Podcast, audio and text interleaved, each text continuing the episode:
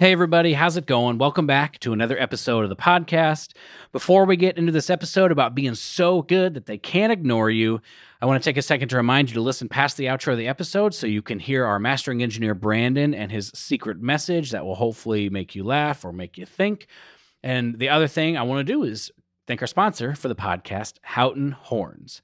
For those of you that aren't familiar, Houghton Horns is a family owned business in Keller, Texas, and their mission is to spread the joy of music through providing the highest levels of products, services, and resources to the brass playing community. As musicians, it's simply a fact that we will be spending a significant portion of our lives with our instruments. Unfortunately, many of us can feel stuck with a bad fit, fighting to get the sound that we want. If you and your instrument aren't getting along right now, Houghton Horns can help. They have an incredible selection of brass instrument makers in stock, including Adams, Bach and Conn-Selmer, Eastman and Shires, Engelbert Schmid, Paxman, Tyne, Yamaha, and more. They even had vintage and consignment instruments available as well. From now until December 4th, if you use the code RECIPE at checkout, you can get 10% off of Karen Houghton and Janet Nye's French horn education book called Recipe for Success. And I want to, I'll put a link in the bio for a virtual equipment consultation video, sample video that I did with Derek Wright, one of the co owners at Houghton Horns, to demonstrate exactly what it looks like to talk to one of the members of Houghton Horns to get some information about a new instrument or some of the struggles you might be having. They're really knowledgeable, and I think it's a really great service that they offer. At Houghton Horns, they strive to put service to the customer as their top priority. Whether you are a beginner student, a hobbyist, or a full time professional, Houghton Horns can help you find what you're looking for. Go to houghtonhorns.com for more information.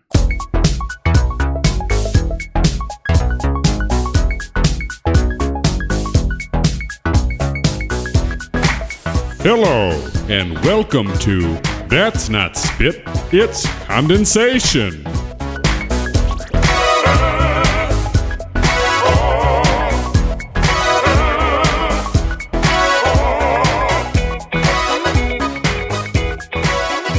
Hello, everybody, and welcome to That's Not Spit, It's Condensation.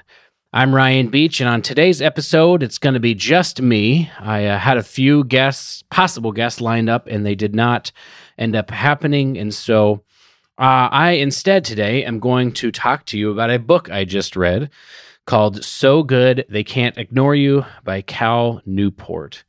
Uh, this is a pretty amazing book, at least for me, and kind of the things I've been thinking about right now. And uh, as we'll sort of dive in, this book, the premise of this book, really uh, has helped me understand the gold method in a, in a new way. And I wanted to share that with you as well to help all of you who are interested in practice organization and some of these ideas that I've been sharing for a long time now uh, to help you understand from this new perspective to give it even more uh, weight and help you understand uh, if it's something that you haven't engaged with, the gold method that is, uh, maybe that it is actually for you. And I just haven't done a good job explaining it. So, uh, this book uh, the sort of back of the book says, "Follow your passion is bad career advice. Find out what you should do instead."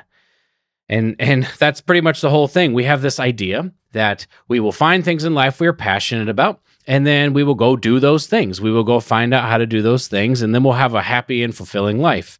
Uh, I've even caught myself saying it sometimes. Sometimes, I guess I've been saying that uh, you know, you think about music students who uh, are don't seem to be passionate about music. They don't seem to practice as much as they quote should. Uh, I think that's a terrible way to talk about it, but you all probably know what I mean. And this idea is like, well, you know, if they're not willing to put in the work in the practice room, well, maybe they should find something that they are willing to put that kind of work in on and go do that. Other another way to say that is find something they're passionate about. And so he basically studied a whole bunch of different people who have careers that um, whether it's whether it makes them a lot of money or not seems to be less important than uh, are they satisfied? Are they passionate about their career? And then to figure out what happened or how that happened. And so he comes up with this passion hypothesis is the key to occupational happiness is to first figure out what you're passionate about and then find a job that matches this passion Uh, that's the passion hypothesis. That's what a lot of us think and a lot of us have believed. And he's going to argue that that's actually not a good way to do it. And he does that by saying, three different things here. Number one, career passions are rare. He's kind of found that a lot of people don't actually have any idea what they want to do with their life. They all, they do a bunch of different things, but this idea that each one of us has this innate passion that's brewing underneath and we just have to find it doesn't seem to actually be as true as we think it is. The next one is that uh, passion can take time to build, and he he referenced this study in the book about how uh, a researcher looked uh, at people who were school administrators and tried to figure out how they felt about their job. Did they feel like it was a job? Did they feel like it was a career? Did they feel like it was a calling? And how did they sort of uh, identify with their job, I guess? And it seems like the people who were the most passionate about their jobs were simply the ones who had been there the longest and this kind of tracks. They had been there long enough to become more and more competent at their job. And that allowed them to feel like, yeah, like I can do this and it's enjoyable to do things we're good at. You know, I had a student in in college. I'm going to interview him on the podcast sometime soon here, hopefully. Uh, he played the trumpet and he really just disliked the trumpet. And so he didn't put a lot of effort into it. And he wasn't the most gifted. He had a lot of struggles. He sort of had an embouchure change that he didn't really ever really fully come through. So I remember having a talk with him one time and and he was just saying I really don't like this. I'm not good at it. It's not fun or anything like that. And I was just saying, well like you don't know that you don't like it because you don't have a level of competency that allows you to figure out like once you become good at something, do you feel differently? I can say this in my own life. When I I used to try to play basketball and I hated it because I just like couldn't shoot the ball and make it in the hoop. And then my friend Will Baker just was like, "Here, try to shoot the basketball like this," and actually explain how to shoot a basket. And now it's much more enjoyable for me to play basketball with my kids and stuff because I actually can make it every once in a while. I'm not LeBron James by any means, but it's more enjoyable. And so I realized, well, the reason I didn't like to do this thing is not because I'm not passionate about it. It's just because I wasn't good at it. And so I wonder this idea of we're not passionate about certain things, how related is that to the fact that we're not good at it or we perceive that we're not good at it? I would say for my former student, that was the case. As he is a musician, he plays bass in a band and he writes music and it's amazing. So clearly, music is something that he is very passionate about. Uh, the trumpet just never spoke to him enough to put in the kind of work necessary, and that's fine. That's okay. I, I'm just sort of commenting on the idea that I don't think it was fair for him to say, I don't like this given that he never really got good enough to decide. So there's that, and then um, I think this this third point speaks to what I was just saying too. In the book, he makes a third point about passion, saying passion is a side effect of mastery, and he brings up this this theory called self determination theory, where your sort of happiness or your satisfaction in life, self determination theory would say that it's a combination of three different things your autonomy, or do you have control over your time? Do you feel like your actions are important? If you have those those things, then you are more likely to be happier with your career choice or your life or whatever, right? Competence, again, we just talked about that. Being good at what you do, the better you are, the more, uh, the better you'll feel about it. And then the third thing is relatedness or connection to others. And this is obvious, right? If you enjoy your workplace or you enjoy the people around you in any social setting, you're more likely to be happy. We kind of recognize that. And this idea that reading this really got me thinking about one of the deep seated desires of mine with the gold method and it, it, and what it was born out of was I had an incredible collegiate community family if you want to call it that uh, both in undergrad and in grad school. I was very close to my my trumpet studio mates and other musicians in the music school and i really did actually feel like they were very much a family to me. And so i had a high level of satisfaction. It's one of the things that made me want to go into a career in music as i thought a job is going to be just like this except for i'm going to get paid money that's not exactly true. I know that now, obviously, but it was the community aspect of that was so important. And I bet you most of you listening uh, can identify with that to some degree. Uh, this idea of building community in a studio being super important, at least for musicians. I'm sure for non-musicians listening to this just you having a, a, a, close friend group is the kind of the equivalent. Uh, Wiff Rudd wrote an entire book about how we build community to drive happiness and satisfaction uh, from students not only happiness and satisfaction from students experience in school but then also being able to make these ties that kind of bring you as a part of a, a lifelong family as well. Now interestingly that would check one of the three things of the self determination theory that would say if you're in a good studio in a school, if we'll just keep it in this kind of context, uh, and and you guys are and you're all close and you get along and all that kind of stuff, that means you've got one of these three things checked. Interestingly, in college, you we were there's nothing there's no sorry in college you are not autonomous. You really don't get especially during the day, you don't get to choose how you spend your time. You go to this class, you go to that class, you go to your studio uh, teacher, you know, your lessons, and then you have your ensembles. And uh, generally speaking, you're almost always preparing something that somebody else has told you to play. This is, of course, what you've you've gone to school for, but you're not really in charge, generally speaking. At least I wasn't of the things that I'm doing. And this is interesting because that would be a strike against one of these three things, saying that our lives, especially in college, are not autonomous. And then the third thing would be uh, competence. And I would say this is going to be varying. This is going to be varying based on who the person is and what, what level they're at and how far they are into their development. But I would say an important through line, no matter what your level of competence is, I think it's important to understand do you understand how to gain more competence in what you do? And this is the gold method to a T. And the reason why I care so much about this is everything was great until I left school. And then I didn't understand how to manage my own autonomy because, like, I had never really done it. Those are things you just learn in life. It's no big deal, but I didn't have that. And then I realized that I had a lot of competence in my ability as an instrumentalist and a musician, but I don't, I didn't, I, I didn't have com- uh, the ability to gain more competence, at least to a way that that I felt like I was in control of. And so those two things weren't necessarily there for me when I left. And then I lost that community aspect. I went from I'm hanging around my best friends in the entire world to I'm spending most of my time alone in my house, either practicing or, you know, watching house. You know what I mean?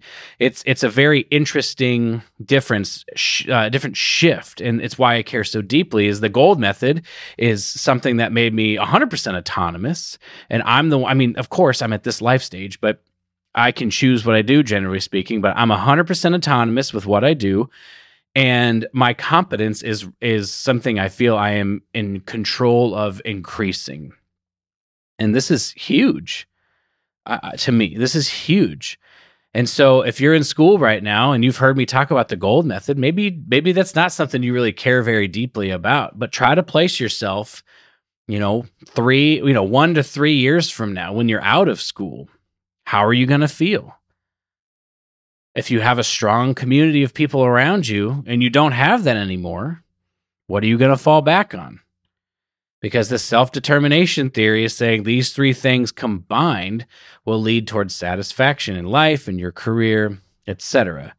So it's just something worth thinking about, in my opinion. Just, you know, where are we going to be? Are we going to be set up to be successful in the next stage of life? All right, I wrote down here. And most jobs, as you become better at what you do, not only do you get the sense of accomplishment that comes from being good, but you're typically also rewarded with more control over your responsibilities. This is something I wrote down because it's interestingly not true in an orchestra. In an orchestra, you win your job and then you get tenure, and then it's sort of like that's the stage that you're at for the rest of your career yeah, you can try to negotiate for more money. And in some orchestras, that totally works. Uh, but in other places, you're sort of like at the level that you were at when you got tenure in terms of your career path at that point. So if I win my job in the Alabama Symphony Orchestra at 26 years old or whatever, I don't even remember how old I was, but 26 years old, and then I get tenure at 28 years old, that's possible that from 28 until I was 60 or 70, I would basically be doing the same job without any opportunity to move up within my own sort of job, right? Unless I want a quote bigger job. And then you would just have that problem as you went ahead. And yeah, you have a lot of control over uh, what how you practice and all of that type of stuff. We have no control over our jobs. Somebody else markets for us. Somebody else decides what music we're going to play. A conductor tells us how to play it a lot of the time. We got to show up when we're told to show up. It's it's it's like we we don't have as much autonomy. And as you get better in other jobs, it's like great, you're doing a great job. We are going to trust you with a little bit more responsibility and that you can do it. But that doesn't necessarily exist. And I I wonder the reason I bring it up is I wonder if this is a a reason why a lot of orchestral musicians are, are not happy I mean, I I don't mean to drop that bomb if that's something you're unaware of, but it's you don't have to search very far and and you know to to find out that there's a lot of um, people in orchestras who are not necessarily totally satisfied with every aspect of their job. So um, I know that I'm becoming, uh, I'm gaining a better perspective and I'm finding more enjoyment in my job, but it didn't come from the job. It came from me. It came from growth that's happened within me not necessarily because my job situation changed. So, um, yeah, we're gonna we're gonna move on a little bit because I want to get into these different. Um, I want to get into these different things. He took the title of the book from a a quote that Steve Martin gave, or a piece of advice that Steve Martin gave on the Charlie Rose show uh, when Charlie Rose was asking him about advice that Steve Martin has for uh, uh, succeeding in the entertainment industry. I actually want to play that clip really quick right here, so you can just hear it straight from Steve Martin, and then we'll we'll go from there. Someone stood up in an audience somewhere and said to you, you know, how do you be successful? Mm-hmm. And you said you have to be undeniably good at something. Well, it, it really is this when people ask me, say, how do you, you know, how do you make it in show business or whatever? And what I always tell them, I've said it many years, and nobody ever takes note of it because it's not the answer they wanted to hear. What they want to hear is, here's how you get an agent, here's how you write a script, here's how you do this, here's. A... But I always say, be so good they can't ignore you. And I just think that if somebody's thinking, how can I be really good? People are going to come to you. It's much easier than uh, doing it that way than going to cocktail parties. yeah. All right, so you can hear Steve Martin acknowledge that that advice to be so good that they can't ignore you is often not what people want to hear. People want to hear do this and then do this and then do this and then you'll be successful. And it's interesting. I remember very well. I won the 2012 Ellsworth Smith trumpet competition and then I went to a um, a, a concert I was playing. Uh, sh- I don't know the next year or something like that with the Fountain City Brass Band, and Jens Lindemann was a soloist. Jens is a famous trumpet soloist for those that don't know.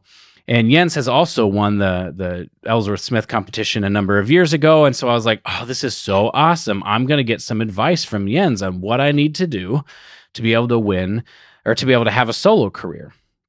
And what I was expecting Jens to say was, well, first you got to go ahead and make a CD, and then you got to do this, and then you got to contact these people, and then you do this, and then you do that, and then everything's going to be awesome. But that's not what Jens said.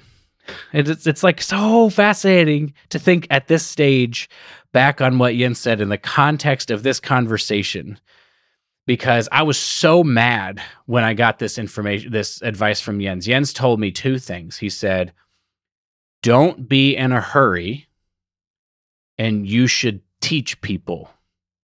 That's what he said. Don't be in a hurry and you should take on students and teach. And it's interesting now that I think about that because that's especially the don't be in a hurry part. That's advice I could, I wish I could give myself over and over and over and over and over again. I've so struggled with putting the cart before the horse um, uh, one funny story about that is when I auditioned for the Chicago Symphony in 2017, the very first the the first of two auditions that I took. I uh, went and played for Barbara Butler. I was I wanted to get some feedback from her and, and feel confident that I could go in there and do well. And I played for Barbara, and all that stuff was good. And then, you know, I went to dinner with Barbara, and I I was interested. I don't think Kathleen and I may have been dating at this point. I can't exactly remember, but I don't think we were dating yet. But I was just sort of in a, a place in my life where I was maybe not as keen on pursuing you know, principal trumpet in an orchestra like Chicago. Like, I don't think the motivation was the same at that point as it was when I was younger. But like, I had to take this audition because these auditions don't come up very often. So I was just asking her, you know, like, I don't feel like maybe I'm in the same place in my life as I used to be. And, you know, what if I don't, you know, what if, what if I don't, like, what if I won the job and then like the work schedule I would be like too much or, you know, what if it's like, you know, I don't like living in Chicago. I don't even know. I don't remember what questions I was asking her, but I was kind of asking her a whole bunch of what if questions looking for her advice. And Barbara's advice was, I think you should win the job first. and she was right. I didn't win the job. I wasn't even close. To, these are conversations that I wasn't, I, I never was going to have to deal with, but because I was putting the cart before the horse, I was getting ahead of myself and it wasn't good. So, um, it's it's interesting to think about these types of things, these types of conversations in the context of this book, because one of the things he says is we really should aim to put aside the question of whether the job we are doing right now is actually our true passion, and instead we should turn our focus toward becoming so good that people can't ignore us. I'm, I'm sort of changing the the the um, subjects. It's, it's he says so good they can't ignore you, but you know, that's what Barbara was saying. She's like, I think you should win the job first. Like, put your focus on the thing that's right in front of you. Don't worry so much if you're going to be passionate about living in Chicago or playing in a big orchestra that works all the time, or if you'll be stressed or worried or nervous or anything like that. Don't worry about that.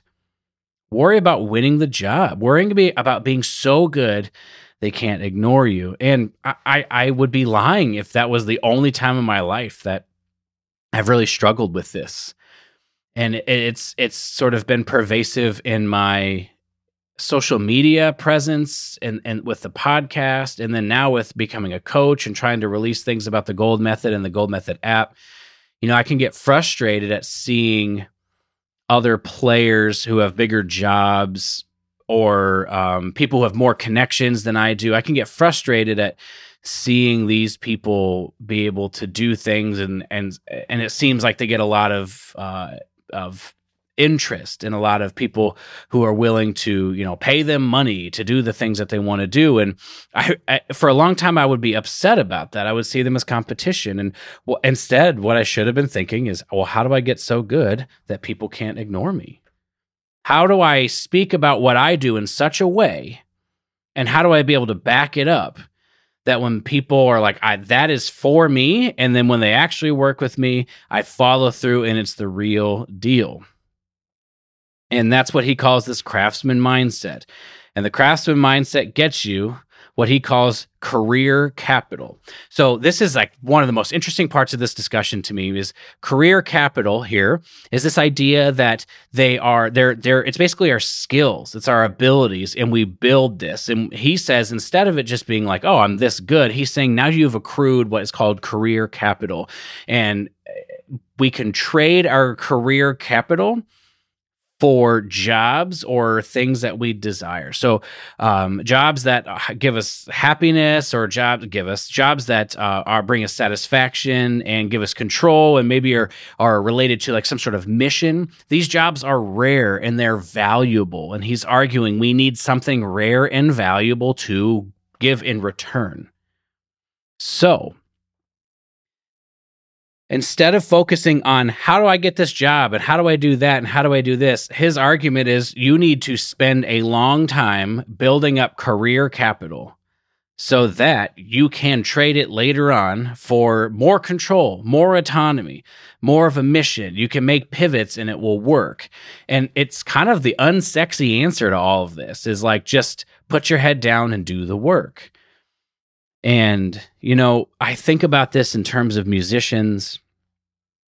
And I, I mean, I'm not sure where everybody who's listening is, but I can only speak for myself. But, you know, I spent a long time trying to prove to myself that I could get where I wanted to go. And I'm not, I mean, on the scale of what I wanted when I was like 18 or 19 or 20 or 21, I'm not where I wanted to be yet. I was thinking New York Philharmonic or Chicago Symphony, as I was saying. So the fact that I'm not there yet, I could, you know, uh, my 21 year old self could deem me now a failure but interestingly, what if it's just that I haven't still yet built up enough career capital to get to that point? I'm not sure if that's something that I want to pursue or if that's where my values are now, and that's okay. And, you know, we can all change our minds. But that's kind of interesting to me, thinking about it that way.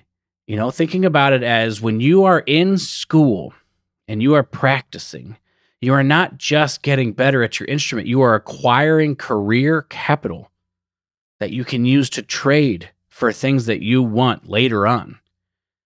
If you want gigs that pay you money, you need career capital. Yes, we th- we know we need to be good enough at our instruments, but what other aspects of career capital are involved? We need to be able to be on time. We need to be able to make sure that we're prepared. We need to be someone that people enjoy working with. Like all of these things could be viewed instead of just like, oh, I have to do this or I hope it happens. We could be purposefully thinking how to develop this career capital. And um, he writes here the craftsman mindset. So I, I, guess I didn't define the craftsman mindset, but he defines it as a focus on the value you are producing in your job. So it's 100% a process oriented mindset, right? Craftsman mindset what is the value I am creating? As a musician, we could think to ourselves, you know, I don't want to say, I don't think we should say it as how good or how bad am I at my instrument. I think it's much more, uh, much better to say something along the lines of, what skills have I developed and what skills have I yet to develop? And then saying the craftsman mindset. So, with a focus on the value we're producing and trying to become so good that people can't ignore us is the best mindset for developing career capital. Uh, the opposite mindset, he says, is the passion mindset, where we focus on what our job offers us, where we get into a job and we say, well, there's all these good things, but then there's these bad things, and these bad things kind of are terrible. And so I want to get out of here and get myself into a situation where everything is perfect. And anyone, it's just not going to happen. Every, like, we all know this. It's not going to happen. There's good things and there's bad things about everything. I had fooled myself a few years ago into thinking that the solution to whatever problems I may have encountered in my own job, the solution was to leave. That's not the right solution. The solution isn't to say everything's wrong with my job and I'm fine. The solution was for me to put my head down and just to continue getting better and not worry so much about what is my job offering me and is my job creating happiness. Like yes if we're in an environment that's horrible and when the people are toxic if you want to use that word sure absolutely. There could be some or a lot of justification for for leaving. But if you're leaving the job and you have nothing to pivot to it may not be the smartest move and so and he he goes over that. I'm not going to talk about this, but he does talk about this in his in his book. Just these examples of people who were like I don't want to do this job anymore because I don't like it. I don't feel like it's fulfilling a mission or these people or whatever. And so I'm going to completely pivot and it does not work out too well for them. So for the next the last little bit here, I want to just focus on he, he puts a lot of emphasis, an entire chapter on this concept of deliberate practice, which is coined by uh, a man named Anders Ericsson. And Anders Ericsson describes deliberate practice as activity designed, typically by a teacher, for the sole purpose of effectively improving specific aspects of an individual's performance. So, this is so huge because this is how we become so good that people can't ignore us. And he goes it over in the book, but I'm telling you right now that this is what the gold method is. The gold method and its understanding of the principles and then the the applications that exist in the gold method app are deliberate practice. Everything I'm trying to talk about, everything I'm trying to share is trying to help us shift our focus from just putting in the work and just going through the motions to having specific reasons for doing things, having designed routines that meet that demand, and then understanding exactly what we are trying to focus on to accomplish our goals. And one of the things I, re- I want to point out here because it's so fascinating because it sort of it's it answers a question I've had. Yeah, he talks about this 10,000 hour rule, right? This is Malcolm Gladwell's Outliers. It's saying that it takes like 10,000 hours to master something. And so one question I've always had is is that actually true? You know, if I play a trumpet and I spend 10,000 hours, you know, with like the mouthpiece off to the side and just like hardly making any quality sound, am I going to achieve mastery in 10,000 hours? Like clearly, the quality of work you put into it ha- plays some role. And so he mentioned a guy named, or a, a, research psychologist, excuse me, from Florida State University named Neil Charness, who studied 400 chess players. And he wanted to observe not only how long people worked, but also what type of work they did. This is a study done over more than 10 years because they actually observed these individuals for 10,000 hours. And so both groups, yeah, like I said, practiced for 10,000 hours. And so they assumed that what happened was some people after 10,000 hours were sort of like amateur, like intermediate players, and some people became grandmasters. And they're like, well, what's the difference? How is that possible? And so he he sought to figure that out. All right. So that's the first step. The second step is this discussion of these two types uh, of approaching how to learn chess. There's one called tournament play, which is uh, you just practiced. Oh, you you did lots of tournaments. You you entered in a whole bunch of them, and they thought this was good because it provided practice with tight time limits and working through distractions. You're basically getting tons of practice doing the thing that you want to do. And then the other group or the other way of learning was called serious study, where they pored over books and they used teachers to help them identify weaknesses. And when they originally asked people, and I should, you know, when you're thinking about as I'm talking, think to yourself, which one do you think would lead towards a grandmaster, and which one do you think would lead towards more of an intermediate? And they, well, what they found was that serious study far outweighed tournament play and what it led to. The grandmasters they spent five times more time, I guess, uh, with serious study. So 5,000 of their 10,000 hours were spent with serious study, as opposed to the intermediate or sort of amateur players. They did a thousand of the 10,000 hours. That's shocking. That's shocking. That's this idea that like just doing it, just performing is not going to necessarily make us better but we are uh, constantly i remember in school it's like one performance after another. It's like you have your band concert and then your orchestra concert and then you got to do your jury and you have a master class every week where you got to be ready to play something.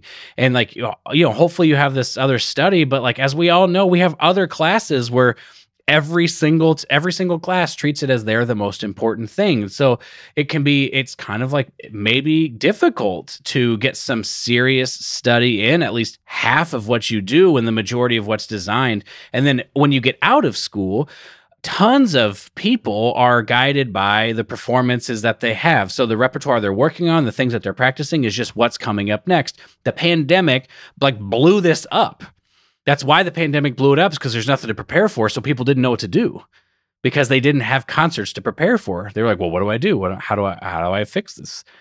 And then there were some people who had systems in place that allowed them where they actually, I mean, Tom Hooten is a great example of this. You hear him talk about how much better he feels he got over the pandemic. Well, he was set up in the way that he thinks about things. He was set up to actually thrive without ex people telling him what to play because he could finally do some actual serious study that he wasn't afforded with his job, at least not in the way that he could do during the pandemic. And one of the things that Charness said about serious study, Charness is that psychologist who did this study on chess players. He wrote about serious study that materials can be deliberately chosen or adapted such that the problems to be solved are at a level that is appropriately challenging. When you're doing tournament play, you are likely to face someone who's either much better or much worse than you, and that's going to limit the overall improvement. That's fascinating to me. That's so fascinating to me. because with the way I talk about the gold method and the way I've worked with my clients and things like that is to say we're going to design a routine that's challenging for you to do, but that you can be successful with. So you can build success into the way that you practice. So that success is just the way that you do things. It's not just like a, oh, like I practiced enough and I magically got better. It's like, no, I purposefully put habits in place that would make it so I could be more successful in my endeavors and my performances. Is it going to lead to total perfection? No. But what's the alternative? Frustrating performances that don't go the way you think that they can go. And that, that's going to get into your mind. That's going to start telling you Every failed performance is going to tell you that that's what you do. You fail performances. Well, if all of your practice sessions, 100% of the time, were building you up, you would have probably a lot better chance, I think, of being able to have more success in your performances. And I, I, I mean, it's probably hard to like you know, use me as an example because I'm sure, eh, you know, I won a job, you know, eight years ago with the Alabama Symphony Orchestra or seven years ago or something like that. Um, I don't even know how long ago it was, but, you know, I won a job all that time ago, right? And, um, so I'm sure at that point people were like, "Oh, like he must be great." But just like Tom Hooten, I had I had some issues I needed to work out and some of them like not necessarily fundamental but some of the things that i worked out over the pandemic have greatly increased my overall consistency. And so i, I feel i can I, i'm sort of a testament to this as well. I feel i'm doing things that i wasn't able to do before and because i actually got to dig down in the process and then design a routine that would allow me to be successful at the level that I was at. It's intentionally designed. It's not just like, oh, I'll just play this today and I'll play this today. It's everything is intentional.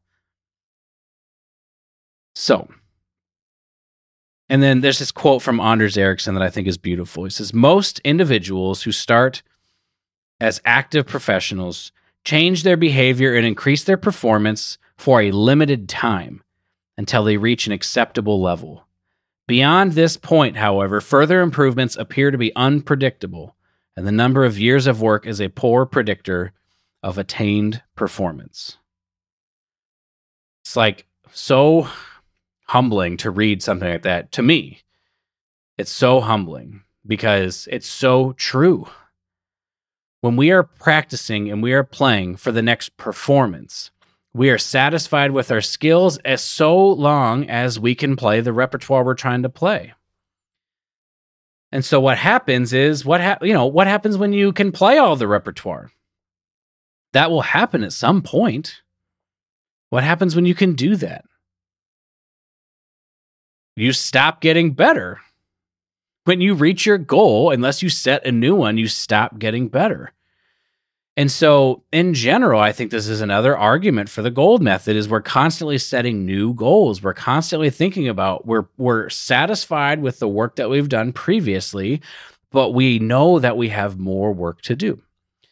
So um finally he writes here deliberate practice might provide the key to quickly becoming so good they can't ignore you. And there's all sorts of examples in the book that he talks about um, about this with deliberate practice, but I just can't really think of any better way to talk about having success in our field but and, and music.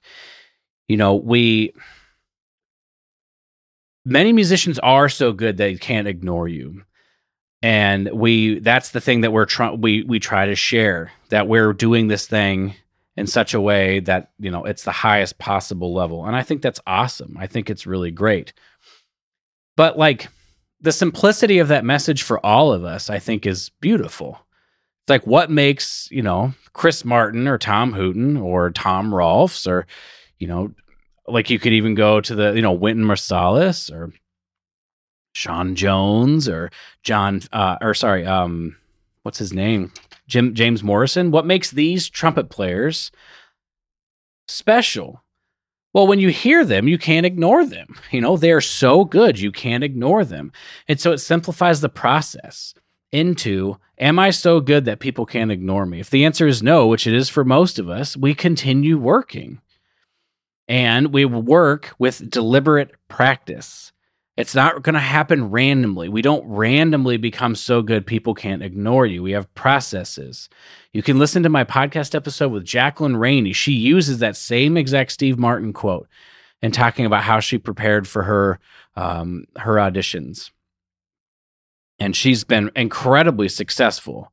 She won principal in Naples. She won a job in the New, New Orleans Philharmonic. She won a job as like I think third in Atlanta, and then she won assistant in L.A. And then she's now principal horn in Atlanta. She's been incredibly successful, and that's her motto. Is I was just trying to be so good people couldn't ignore ignore me. So, um, I don't know. These are just some thoughts I wanted to share. There's obviously there's not a ton of structure, but hopefully these um, thoughts are interesting for you as well and they kind of get your mind spinning about how you know if you are in the practice room and you are spinning your wheels and you are struggling and or you're having performances that just don't go the way you want or you're inconsistent from day to day or you have big dreams of wanting to have a career in music or to to to play in the Chicago Symphony like I did. Your best bet in all of those cases is to put your head down figure out how to do deliberate practice and there are people and resources to help you do that.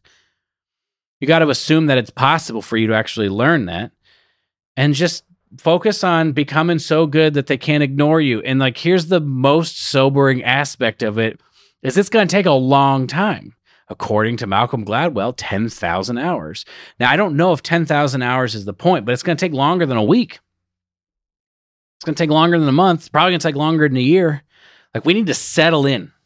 We need to settle in for a long haul here in terms of being able to develop ourselves as players, develop ourselves as musicians to the point where we are so good that people can't ignore us. Thank you so much for listening. I hope this episode has, like I said, been thought provoking for you. Uh, if you have any comments or thoughts, feel free to reach out to me at that's not spit.com. There's a contact page there, or that's not spit on Facebook and Instagram. If you enjoyed this episode or had any feelings at all, I'd really appreciate it if you would leave a rating and a review on iTunes. And don't forget to share this on social media so others can hear it and think about some of these concepts for themselves. I'd like to thank Brandon Yoakum for his work on mastering this episode of the podcast. And most of all, I'd like to thank you for listening. Stay strong, be kind to yourself, never stop growing, and we'll see you next time.